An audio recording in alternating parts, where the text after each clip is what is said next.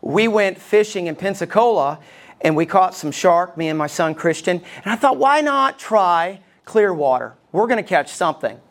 Well, we got a, a sunburn and it was hot, and I realized very quickly we were catching nothing and it was very discouraging. And the guy standing next to me just kept on catching one fish after the other. And I'm thinking, what am I doing wrong?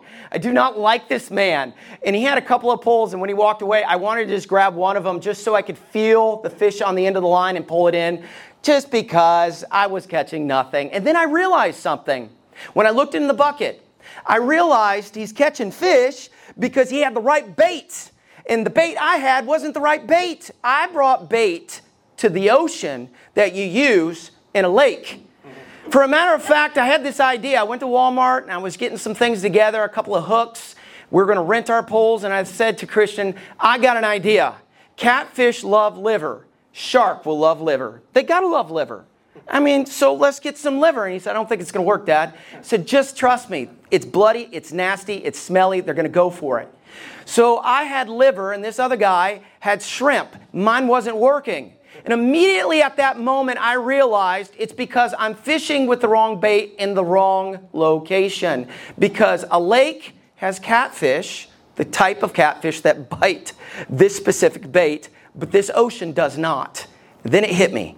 It was such a clear reality of Satan. He works exactly the same way, just like a fisherman.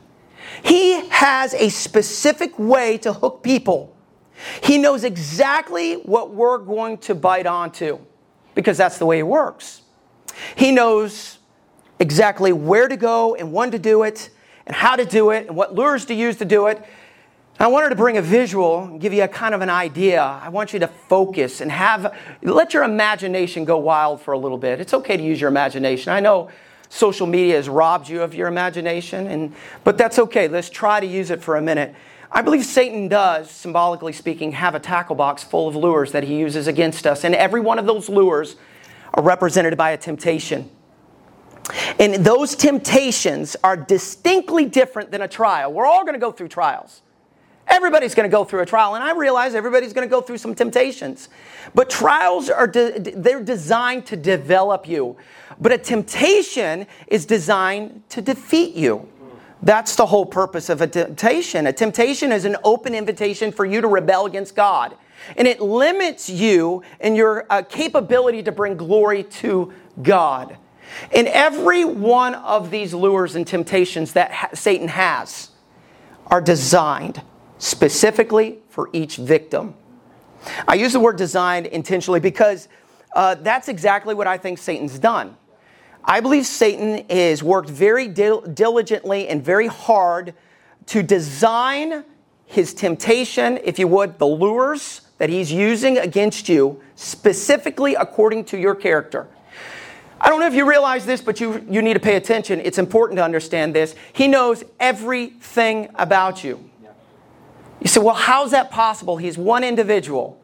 Because it's not Satan himself. He, he has no concerns with you. He has bigger fish to fry, if you would. The reality is, with, when it comes to you, the very imps of hell have been designated to the individuals. It's called spiritual warfare. This is not a movie. This is not a fairy tale. This is not some fictitious idea that I come up with. This is a reality.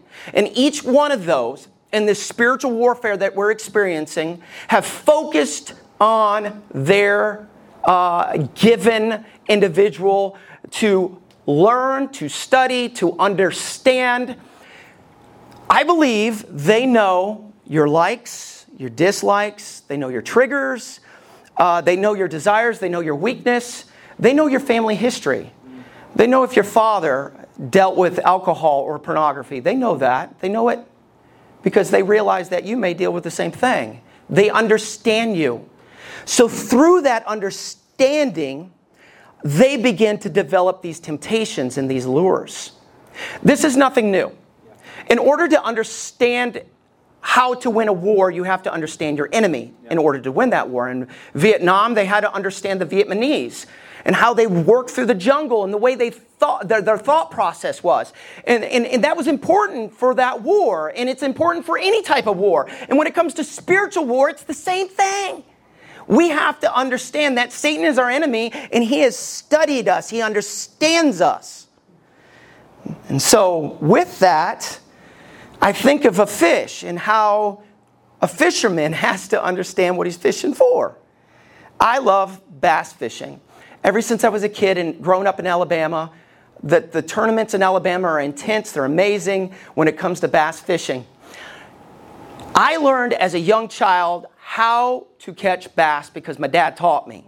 He said, You have to understand the thought process of a bass. So there's a specific time you go fishing. It's either early in the morning or toward the evening. The water needs to be warm. It can't be cold. You need to find an area in the water, if you can, where it's kind of shaded, maybe some limbs laying in there, and you need to use specific bait to catch to catch the bass because they're not going to go for the same bait that a catfish is going to go for. They're they're different. They think different. And the same goes for Satan symbolically speaking he knows exactly the way you as a Christian think. Even those that are not Christians, but we're unique, we're different. So he works differently with us. Y'all follow me? Everybody with me so far? I didn't lose anybody? This is simplistic, but I, it's important. So there's a progression to temptation. And if you don't understand temptation, you're not going to get anything I'm saying. There's a progression to temptation.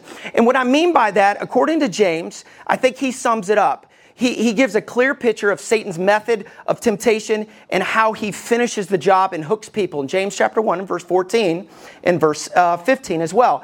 But every man, every man, every woman, every man is tempted when he is drawn away of his own lust and entice in verse 15 then when lust hath conceived it bringeth forth sin and when sin when it is finished it bringeth forth death now watch this is temptation the word entice is in, in, in, direct reference to allure, something that's appealing, attractive. The same concept as a fisherman using a lure to attract a fish. It's the same idea. It pulls them in, it persuades them, it attracts them, it lures them. And so that entice is represented there.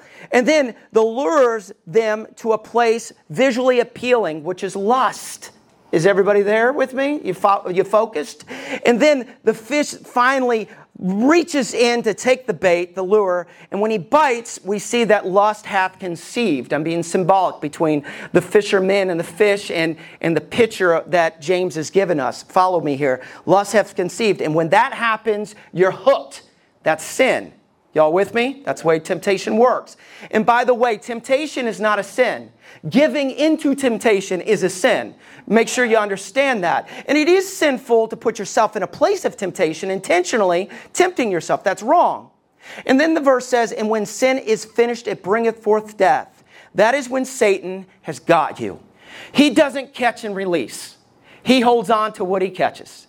He's in it for the keeps. That's when you're hooked that's when you're addicted. That's when you're trapped. That's when you're defeated. That's when you've given in to the temptation. Now, Jesus dealt with temptation. We saw the account of Jesus dealing with Satan and temptation in the book of Matthew, chapter 4. And in the book of Luke, chapter 4, we see it again. And, and, and we learn how Jesus dealt with temptation in light of his humanity. He was 100% man, and 100% God, yet without sin, and he had to deal with temptation just like everybody else. And, and, and I want to walk you through Jesus' encounter with Satan and examine Jesus' temptations and how they relate to us and how he was able to reject those temptations, all right? There's a way he did it. So, in order for us to do that, we need to back up a little bit before we look at how Jesus rejected those temptations. And we need to look into the box of Satan, the tackle box. We need to look really close what's in there and how he works. So, we need to understand that Satan has a plan and it's well laid out and he's going to hook you and his intentions is to hold on to you as long as he possibly can. I believe satan's methods are the same as a fisherman's. And i know i'm being symbolic here but i want you to understand that the same way a fisherman has his favorite lures and his method and his way of catching fish so does satan. But there's a specific way in which he does it. He has some favorite lures. He does. I believe that I have a favorite lure. I brought it with me. It's just a grub. I, behold the lucky lure. Yes, Ellie knows. I love this lure. I lost it and bought another one just like it because every time, if I go at the right time, I'm going to catch a bass. I've had a lot of victims hooked onto this. I've been the winner a number of times. It's my favorite lure. But we have a misunderstanding of Satan. We think that Satan has this elaborate lure. Would you grab that lure for me? He has this elaborate lure, he has big, huge, massive ways of pulling us in. And I, and I know this is a crazy uh, visual, but I think it's something we should consider. This is kind of the way we look at Satan. We think Satan's got something out there that's so big and so elaborate, that's the only way he's going to pull us in. But it doesn't work this way. Is everybody still with me? This is not the way Satan works. I want you to remove that. Satan works in a unique, specific way. And I believe the way he works has not changed for thousands and thousands of years. I believe that Satan has three unique lures of temptation that he uses against mankind. All of them are found in 1 John chapter 2 and verse 16. So I need you to perk up and pay attention. If you got your Bible out, look with me. If you don't, uh, I, I, I, want you to get your phone out. I want you to pay attention to every word that I'm about to read. 1 John chapter 2 and verse 16. For all that, the, that is in the world, let me pause there. For all that is in the what? World. Say it one more time. World. world. Everything that's in the world. Everything that's in the world is summed up right here. The lust of the flesh, lure number one, the lust of the eyes, lure number two, and the pride of life is not of the Father, which means God, but is of the world, which represent Satan. Satan has used these lures from the beginning of time, dating all the way back to Adam and Eve. These same three lures. He was so confident in these three lures that he pulls them out in the New Testament and uses them again against Jesus. Now, watch. If you go back to the first book of the Bible, Genesis chapter 3, we see these lures being used. This is when Satan tried it for the first time. I remember when I tried my lucky lure for the first time, I said, is just not going to work because I was on the phone with my brother Denny. I was in a little paddle boat. I was FaceTiming Denny actually, and Denny said, What are you fishing with? And I showed him. He said, Man, that junk ain't to work. Dad always went fishing with that. That stuff never works. And bam, I caught one. I'm like, Yeah, it does. I'm sold. This is what I'm to use because one after another, I was catching fish. But in the beginning, I was a little discouraged because I wasn't sure if it was going to work. So here we are in the Garden of Eden, and there's Eve, and she's standing at the tree, and she's debating whether she should move forward, get a little closer, and then all of a sudden, three lures drop in front of her, and this is what happens. According to Genesis chapter 3 and verse 6, the Bible says, And when the woman saw that the tree was good for food, boom, lure number one, the lust of the flesh and that it was pleasant to the eyes. Lure number two, the lust of the eyes. And a tree to be desired to make one wise. Lure number three, the pride of life. She took of the fruit thereof and did eat. She's hooked. And also gave unto her husband with her, and he did eat and he was hooked as well. The three lures of temptation that Satan uses against us are all found right here in this passage of Scripture. And so after that, Satan realized very quickly this is the method I'm going to use against every single Christian and child of God. And if you're not aware of it, you're going to get hooked by it. So I'm going to show you exactly what Scripture says according to this passage of Scripture in Luke chapter 4, and how Jesus recognized it for what it was, and next week we'll come together and we'll evaluate how Jesus rejected the temptation. So we look at the temptation today, and then we look at the rejection next week as we go through this series called Don't Take the Bait. Now look at with me in Luke chapter 4 and verse 1. Wow. There's a direct encounter with Satan. Jesus is face to face with Satan. And Jesus being full, verse 1, of chapter 4, being full of the Holy Ghost, returned from Jordan and was led by the Spirit into the wilderness. That's important to understand. Don't forget that word, Spirit. In verse 2, being 40 days tempted of the devil. And in those days, he did not, he didn't eat anything. And, and when they were ended, afterwards, he was hungered. He was hungry. He was very hungry. I can barely go a day without eating. So fasting is difficult for me. It's a challenge. 40 days, I can't even begin to imagine. And so Satan shows up in verse 3, and the devil said unto him, If thou be the Son of God, command this stone to be made bread. This is the lust of the flesh. That's the first lure. And Jesus answered him, saying, It is written that man shall not live by bread alone, but by every word of God. Verse 5 And the devil, taking him up into a high mountain, showed unto him all the kingdoms of the world. In a moment's time, I can imagine that. In one moment's time, he showed him all the kingdoms of the world at that specific time in history. And in verse 6, and the devil said unto him, All this power will I give thee, and the glory of them, for that is delivered unto me, and to whomever I will, it, it can be given. I have the authority and the ability to give this power and this authority to anybody I wish to give it to. If, verse 7, thou wilt worship me and shall be thine, everything will be yours. Just worship me. It's as easy as that. There's a catch there. This is the lust of the eyes. And so, Jesus answered and said unto him, Get thee behind me, Satan. He's getting firm, he's getting strong. Get behind me, Satan, for it is written, Thou shalt worship the Lord thy God, and him only shalt thou serve. But it doesn't end there. There's a third lure. And he brought him to Jerusalem and set him on the pinnacle of the temple. This is about 200 feet into the air. And said unto him, If thou be the Son of God, cast thyself down from thence. For it is written, that the angels will take, take charge over thee to keep thee. In verse 13, excuse me, verse 11, and in their hands they shall bear thee up, lest at any time thou dash thy foot against a stone. In other words, you're not going to die. Cast yourself off this building, and the angels will catch you.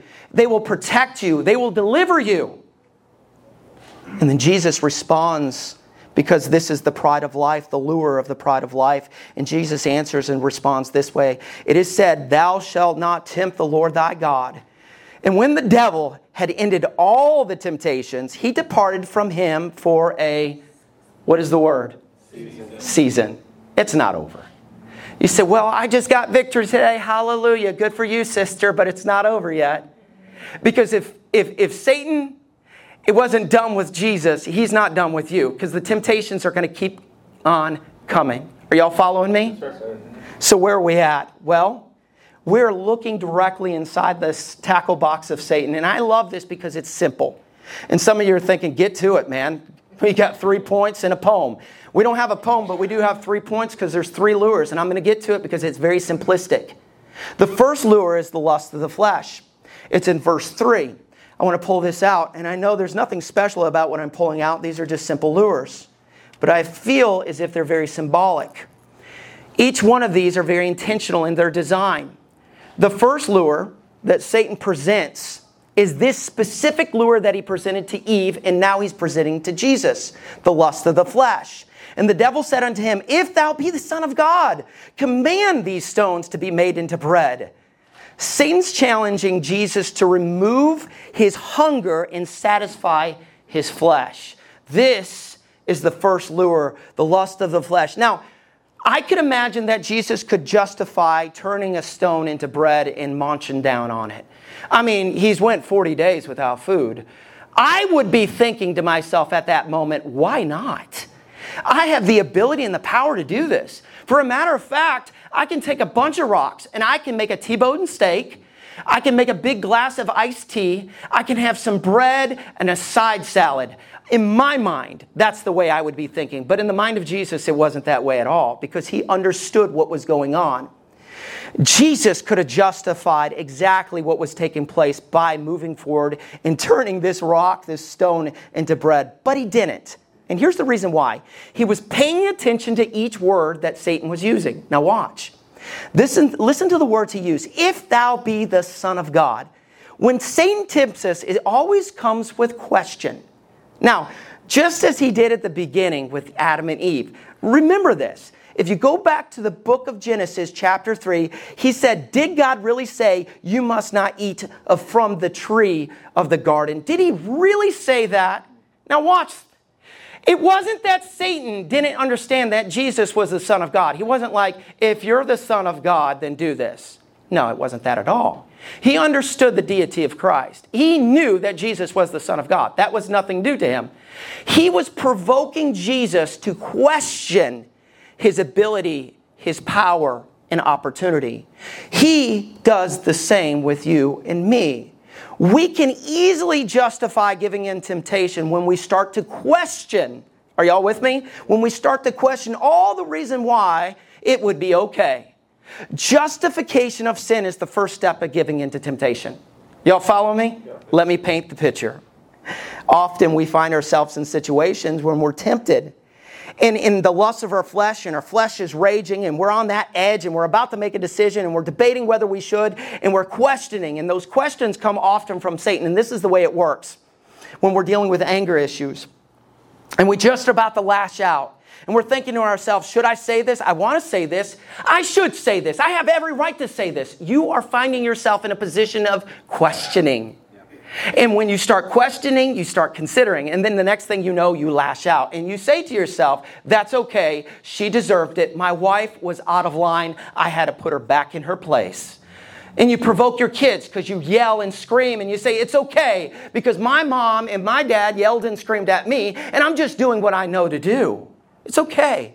My wife is held back some sexual things that I deserve, and so I'm angry, and so I'm going to dive into pornography. I deserve this. Oh, it got real, right? Yeah, y'all with me? Yes, sir. When you're alone and you're depressed and you're frustrated, but you feel like your wife doesn't pay any attention, and then all of a sudden that girl that's a brunette at work wants to grab some lunch with you. And you're thinking, there's no harm in this. Is there harm in this? I don't think there's harm in this. I mean, at least she's paying attention to me. Question, question, question. And next thing you know, you're justifying and justifying and tempting and giving, and you're with her, and one thing leads to the next. And before you know it, the lure's there. It's the lust of the, the lust of the flesh, and you begin to give in. Sometimes these lures seem simplistic, like Man, that's a great movie. I don't see any harm in watching that movie. I mean, there's only three sex scenes.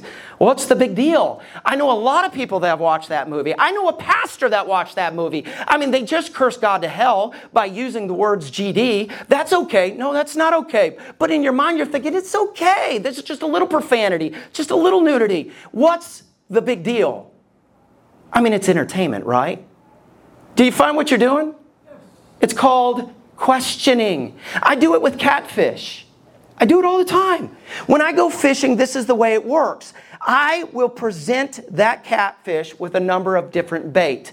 So in the evening on the dock where I go, this pond, the water is crystal clear, and I can see these big catfish swimming up, right? and I'm thinking to myself, I'm either going to use liver which didn't use, I, I, didn't work in the ocean, or I'm going to use a hot dog, or I'm going to use bread because they love all three. It just depends on what mood they're in.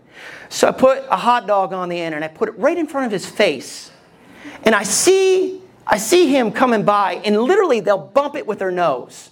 They just they, they get that close. They're considering. Y'all following me? It's the same thing that happened with Jesus. He put it right before him.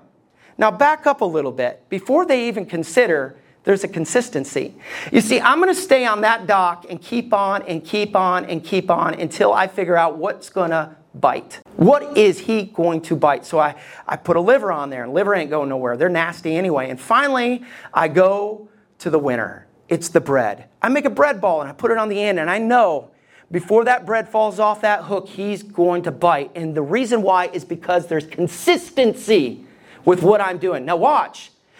If you look at the beginning of the passage of Scripture, Jesus was tempted for 40 days by the devil. It wasn't just at the end of the 40 days, it was throughout the 40 days. There was a consistency. Not only that, there was not just consistency, there was a consideration. If thou be the Son of God, he was provoking him to question. And that's exactly what the catfish did. Question Should I take this? If I move a little bit too fast, the catfish would swim off. I'd have to wait. It'd come back. And finally, the last one is there's a consumption. Bam! They bite it. And when they bite, it's hard. They're squirming, they're swimming away. I'm pulling it in. I'm so excited because they took the bait. And it always works the same way, the same with you and me when it comes to the lust of the flesh.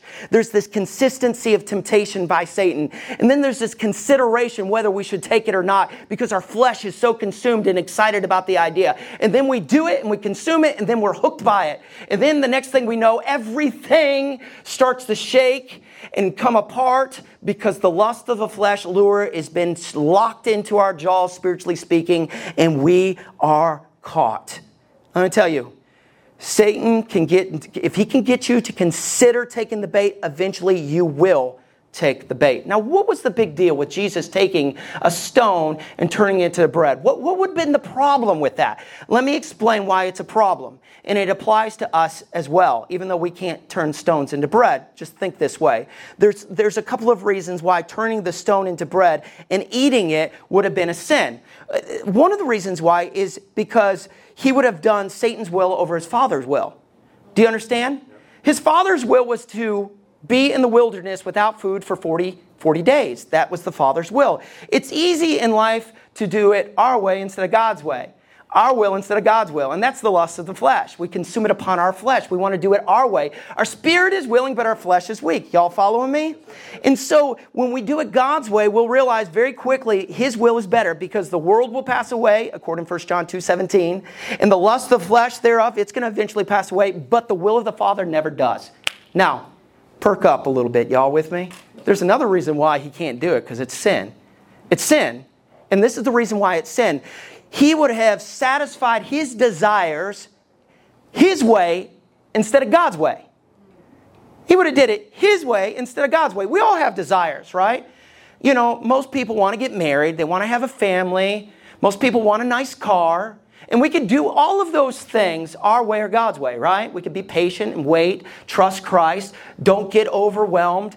And, and, and if you're not careful and you jump and you say, well, I'm going to buy that, I'm to buy that $40,000 car, even though I can afford it, you know, you just did it your way instead of God's way. You said, well, I'm in this relationship and she's so good looking and he's so funny and this and that. I just, I just want somebody. I'm so lonely. I'm so lonely. You just don't understand, Dave. Yes, I do. I didn't get married until I was 23. I get it. But I wanted God's way, not my way, because I wanted to stay married. Y'all following me? Yes, it's so easy. And when you take that bite and you get hooked, it's all downhill. And so there's this reality there. But there's a second lure, and it's found in verse 5. It's the lust of the eyes. And the devil took him up in this high mountain, and he showed him all these kingdoms of the world in a moment's time. And he said, Listen, everything you see is yours. All you have to do is bow down and worship me. Satan knows exactly what triggers us. He knows what attracts us, sinfully speaking. Jesus, in a moment's time, could have claimed his kingship. He could have stepped out and said, I'm going to take it.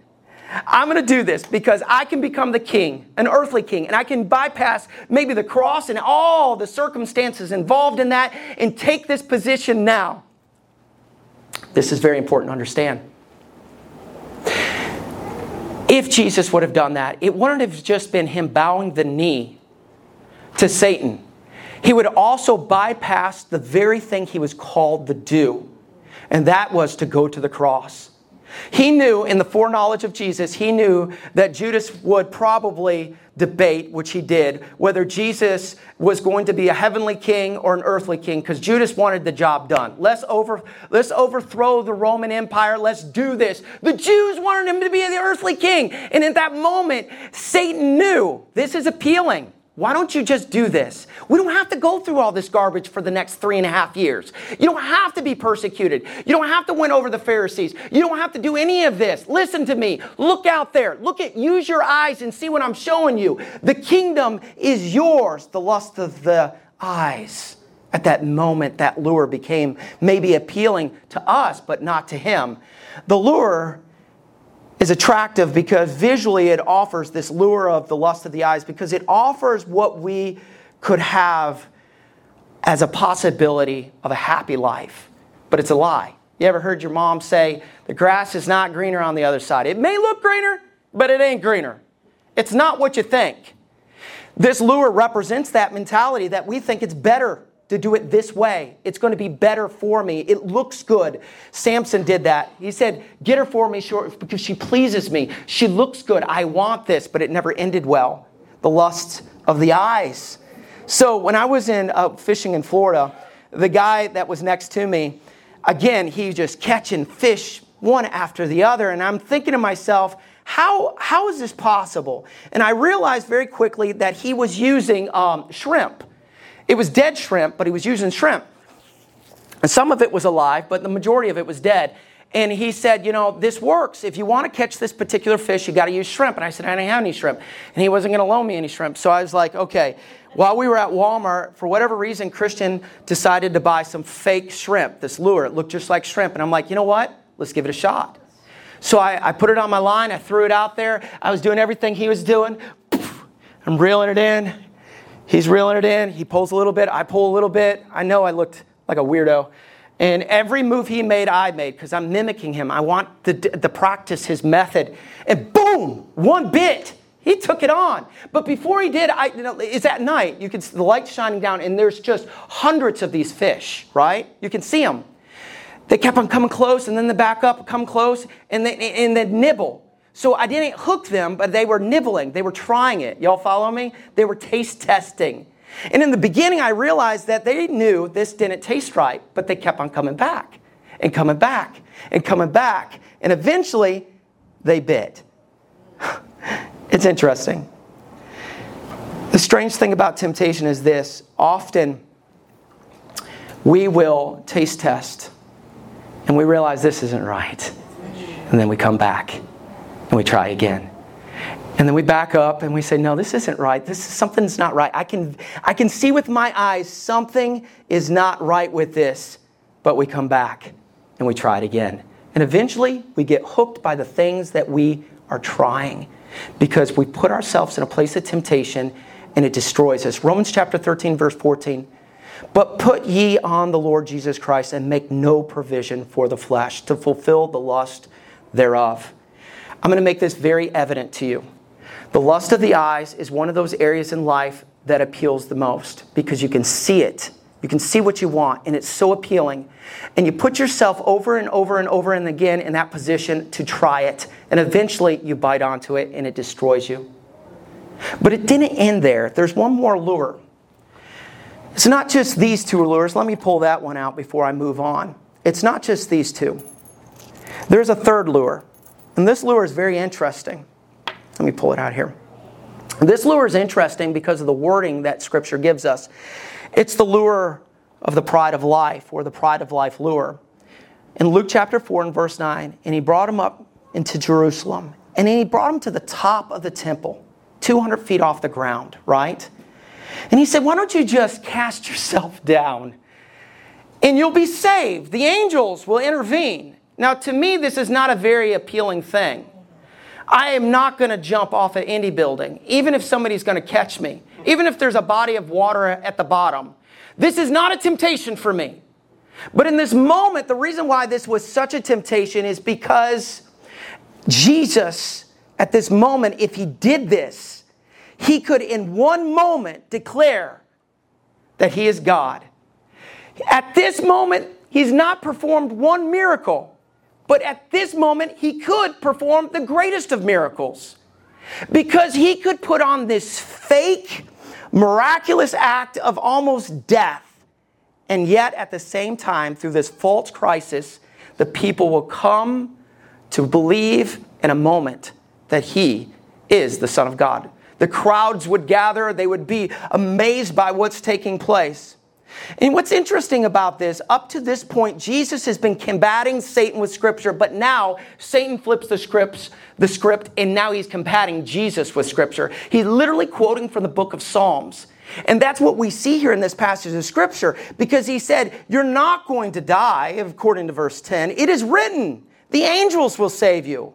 This is the, uh, the, the pride of life lure, and it's represented by anything that exalts itself above God. Let me put it this way it's those that are hooked by this lure that think to themselves, it's okay. It's okay for me to do it my way instead of your way. I'm not willing to listen to anything you have to say. It's that narcissist mentality. It's that husband that says, hey, listen, kids, I don't care what you say. This is the way it's going to be. And if I'm wrong, they don't ever say I'm sorry for it.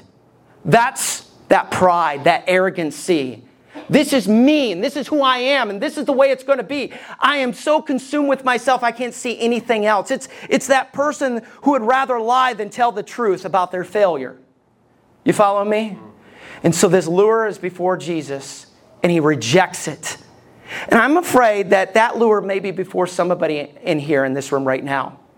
And I'm going to go into this time that we call invitation because it, it provokes us to think in a positive way. Where's my heart? What am I doing with my life? What kind of lures are there? Right now, some of you are thinking in your mind, I'm not just seeing lures, I'm biting. If you're hooked, you're not only in danger, but those that are closest to you are in danger as well.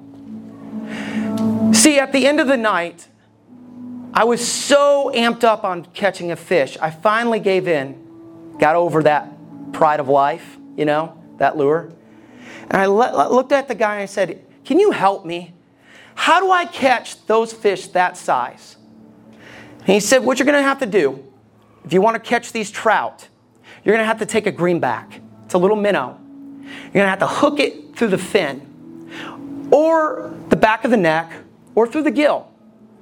But you got to hook it in such a way it can still swim and look like it's doing just fine. And he said, then the other fish will bite it. He said, the only way you're going to catch this type of fish is you got to use live bait. Not dead bait, not fake bait, live bait. That was such a moment for me because I realized if I'm hooked, I could be the reason my son becomes hooked. If I allow something in my life that is not right and I'm not willing to get past that, that could ruin my wife. If I get bitter toward God because things ain't going my way, the way I want it, y'all follow me?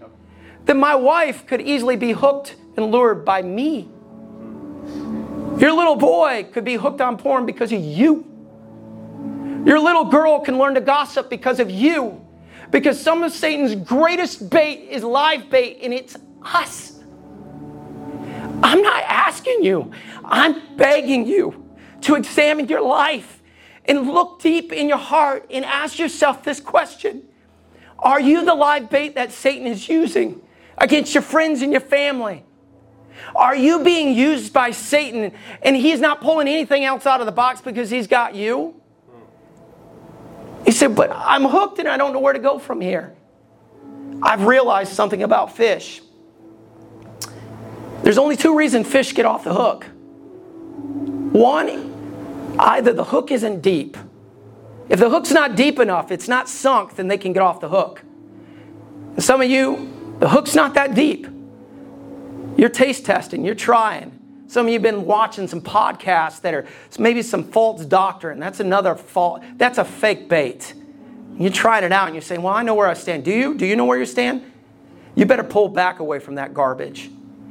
You say, well, I only click on this. You better pull back from that garbage. You say, I only talk to her this often. We only met, I only, only message her. I don't actually talk on the phone with her. You better pull back from that. Watch, because the hook isn't sunk just yet. There's another reason why. Those fish get off the hook. It's because they fight. And it depends. Sometimes the smallest fish are the greatest fighters. And they'll fight and fight and fight until finally they get off the hook and they jump back in the water. You say, Dave, what are you trying to say to me? If you want to get unhooked, you better first evaluate how deep's the hook. So, well, we're having premarital sex once in a while. Then you're hooked, but not, it's not deepened. You can get away from that. You can get victory. It's an occasional thing. Well, let's, let's get away from that. And maybe somebody's hooked deep and it's got you. I want to tell you this you better fight. Fight, fight, fight, and fight again.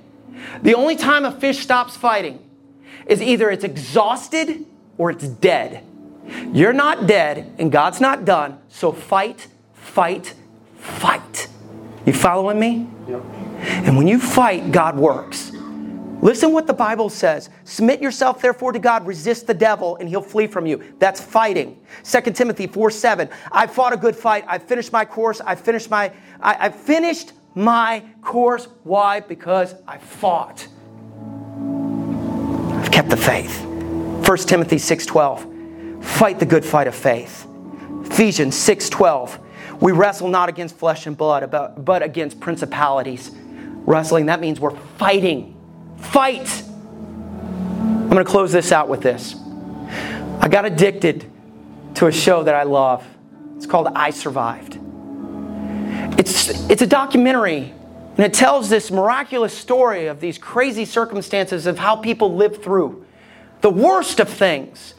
One was attacked by a mountain lion, another was attacked by a shark, and some were attacked by serial killer, and they made it through. They were stabbed 27 times or maybe thrown from a train. Craziest things you ever heard. Without fail, the number one thing they said at the end of the show, the reason they survived, when they say, I survived, this is the reason why, is because I considered my family and my loved ones and my friends.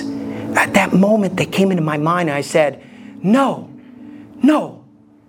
Others said, It's because I wasn't done yet. I had a purpose and I'm not done. You can survive, but you better consider your family. Is your, is your marriage worth the fight? Is your kids worth the fight? Is your grandkids worth the fight? Is it worth it? I want you to bow your head and close your eyes for just a minute. I cannot tell you how passionate I've been about this topic. It has been so heavy on my heart that I could not get away from it. From that moment that I was standing on the pier in Florida and I looked out at the sunset, it hit me so hard. I knew I need this. I knew you guys need this. Why? Because we're church family and we're all humans. Everybody in here is a human being. And every one of us are dealing with something. I don't know what it is. I, I don't know where you're at. But this message was for you. And you say, How do you know it was for me? Because you're here. And that's not by chance.